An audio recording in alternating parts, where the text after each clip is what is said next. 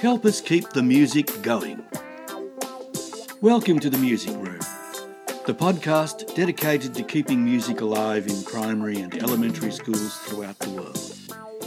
I'm Mark Leahy, and I'm passionate about ensuring that schools provide an environment where children are given an opportunity to foster a love for music and have a chance to express it. Together with my guests, we're here to help teachers and parents by sharing information, tips and techniques from music education experts and practicing music teachers. So let's get into it. The Music Room podcast is proudly sponsored by Bushfire Press. Now, to paraphrase Seinfeld, Orff, what's that all about? He was a fellow who created a, uh, a thing called the Orff approach, which sounds a bit like a Robert Ludlum novel, I know, the, the Bourne Objective, the Geneva Strategy, the Orff approach. But no, no, no, it's not, it's not a thriller. It is, in fact, an approach to music education. It's at its heart quite simple, but it does have some kind of um, complicated paths to get to that simplicity. You do need to know a few things, and we're going to have a few experts uh, give their views on what Orff means to them, how they see the approach, and how they use the approach, and also how they adapt the approach. And our first expert, our first special guest, is Tamara O'Brien. Tamara, you've been involved with this gentleman for some years now. Yes, I, th- I had a first encounter with um, learning about your Orff Schulwerk approach uh, in 2001. I think it was with Christoph Maubach. Oh, um, yes, of course. In Melbourne. Yeah, so I spent some time with him uh, over two years, uh, going down to Melbourne to, to learn about, um, you know, this approach. And then from there, I sort of did my levels course in Australia for three and four with uh, Richard Gill and Steve Calantropio and then did a summer course in Salzburg 2009 and uh, moved to the UK for a while. So I had a lovely bit of time with some um, European uh, uh, practitioners. And then I did a masterclass with Steve Calantropio, um, I think it was 2015 or 16, one of those years. And then back in Salzburg last year, so it's been. The, um, the Steve yeah, that was over in uh, over somewhere in America with the with Stephen Calantropio, was it? Yeah, yeah, it was at the George Mason University. Um, and yeah, it was yeah, it was a wonderful week. It was what it's state uh, is that? Last, what, uh, uh, Washington State, I think. Oh, okay, okay. Yeah. So um, well, so yeah, you must really like time. you must really like this guy, this Mister Orff. it's, it's been um, a long relationship. Yeah, yeah. Well, of course, with his colleague Gunhild Keetman, I think the two of them have uh, come up with something pretty good. So um, you know, I'm I'm happy to carry the torch a bit longer for oh, that's, that's, I'm, I'm sure he would be very happy about that. And she would be as well because she probably, I think she might have been the spearhead, you know. It might have been, yeah, there, there's, yeah, she's, she's, uh, she's the one who did a lot more of the teaching uh, with the children. And yes. so, yeah, it's um, I haven't delved a lot into exactly who wrote, wrote what and how it all worked. I know there's other people that have spent more um, more of their sort of lifetime studying and researching that. But uh, yeah, she definitely played a big part. So. But Carl took the credit. Yes, I think so. so now, uh, but he didn't actually write a course as such, like you know, uh, um, do this and then do that and then do something else. He didn't write it like a music course, did he? No. So he wrote a series uh, of uh, books. And in these books, if you look at them, they're they're just pieces of music. So, but they're written with a specific, um, in a specific way. So it's it's it, what what we, was also termed as elemental music. So it's music that really covers the elements of music um, to, to be taught to children. So it's not like learning from a symphony or an opera or anything like that. Um, it's it, yeah, music specifically designed with certain rhythms and keys and tonalities and, and bits and pieces that that uh, you know can scaffold um, around children exploring and learning. So. And that's yeah. the thing, isn't it? The exploring, the learning through exploring. That seems to be exactly the key to the Orff approach. Yeah. Yeah, so, very much. So Yeah, if you if so. you take something like a tune or a song or a poem, and Mhm. uh, the children, you work with the children to explore all the possibilities. Is that would that be Yeah. sort of accurate? Yeah, it is. It is very much based on creation and creativity.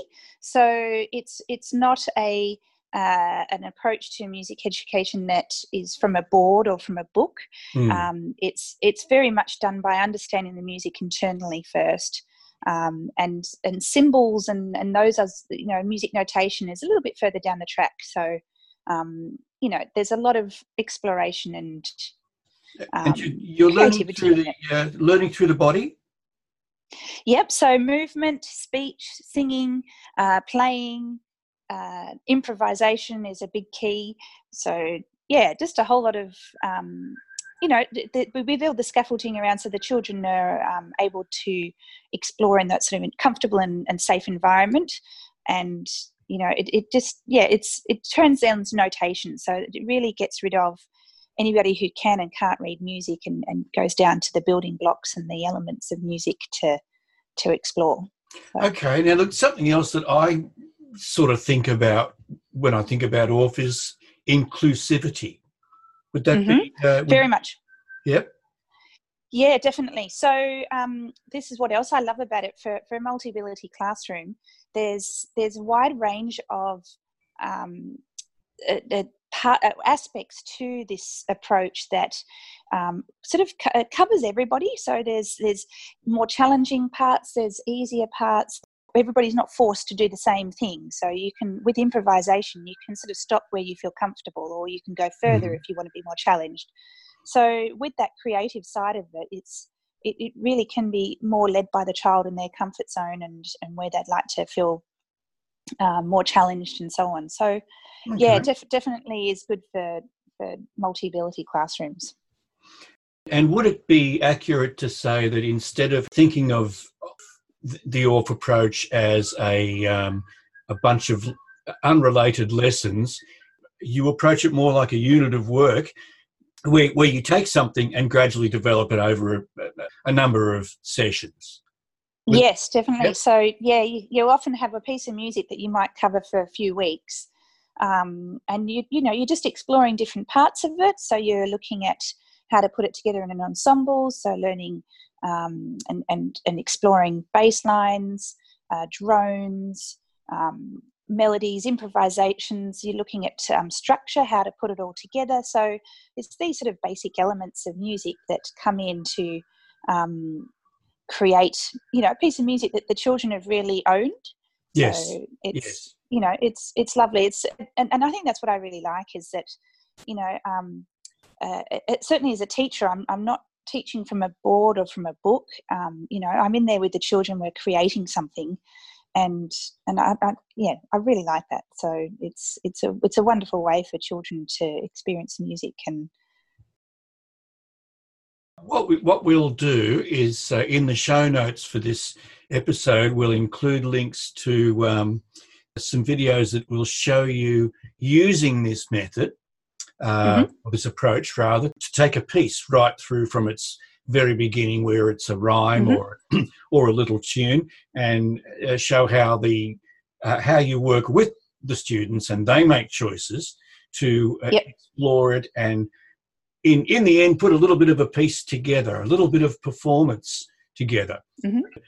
it'll be a lot easier to see that in in progress and with students than to try and imagine all of this it, it must it must be a bit head spinning for people who don't know very much about Orff yet so we will, Mm. we will yeah for sure um, Yeah. I've, I've got a couple of other questions and sure let's see. Um, if Orff began in Austria, do you have to use Austrian tunes and Austrian poems?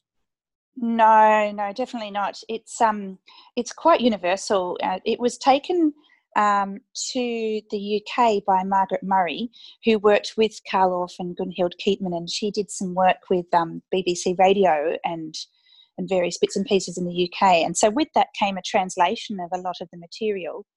And then once it was translated to English, um, not that a lot of it has um, you know, text in, in the original volumes, but some of the later ones do. Um, so I think that then opened the door for it to jump into the English speaking countries, particularly America and then over here in Australia. Um, so, and from that, because it's so adaptable, you can use um, newer music, you can use traditional folk songs from many countries that you might um, like to be learning about at the time. So, there's there's so much it can be applied to. It's it's really really is versatile, and it's it's not restricted to um, German speaking or Austrian speaking uh, material.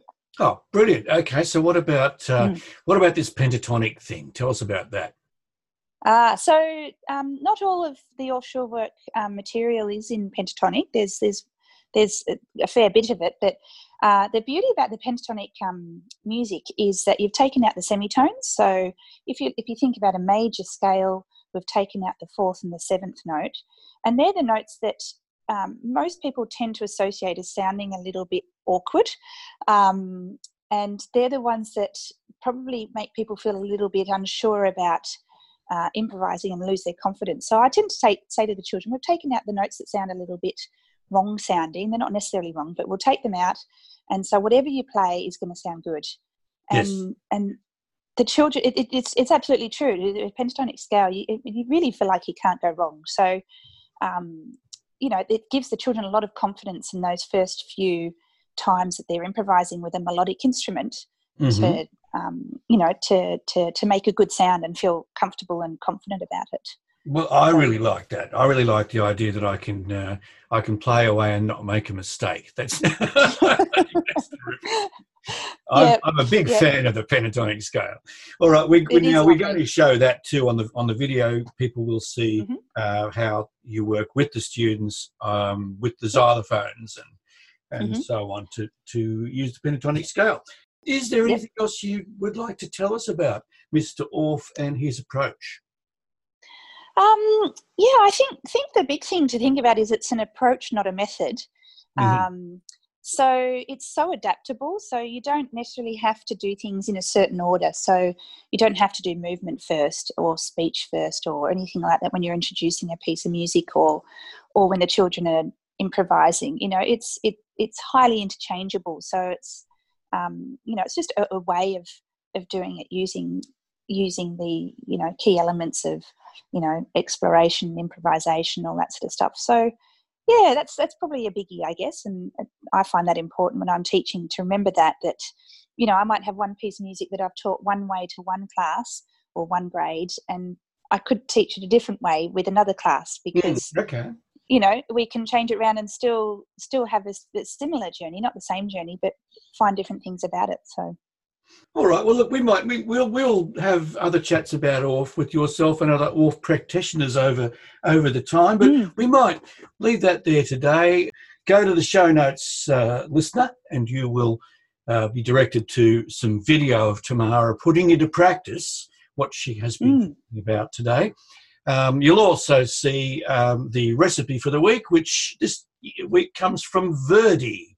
It's a recipe for a ham shoulder which she sent to uh, the soprano Teresa Stolz uh, when she premiered the title role in his masterpiece Aida.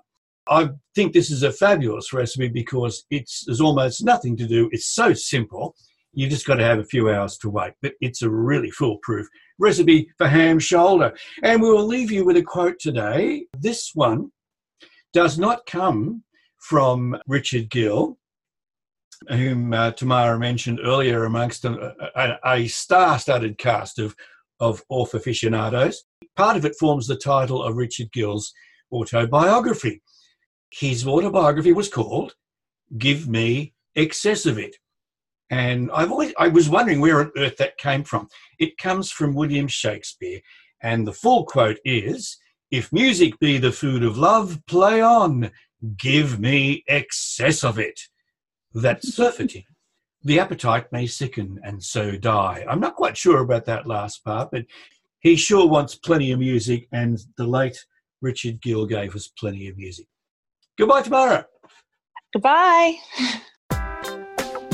Thank you for joining the Music Room podcast with me, Mark Leahy.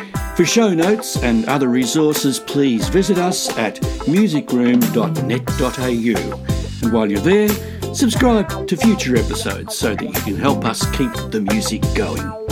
I'd love to invite you to join the free Bushfire Press community Facebook page too, where you can get more tips and techniques, ask questions, and stay abreast of Music Room events.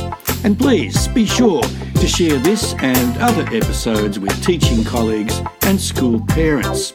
If you have a question or a subject you'd like covered on the podcast, or have a recommendation for a guest to interview, please contact me at mark at bushfirepress.com. The Music Room podcast is part of the Experts on Air podcast network and is brought to you by Bushfire Press.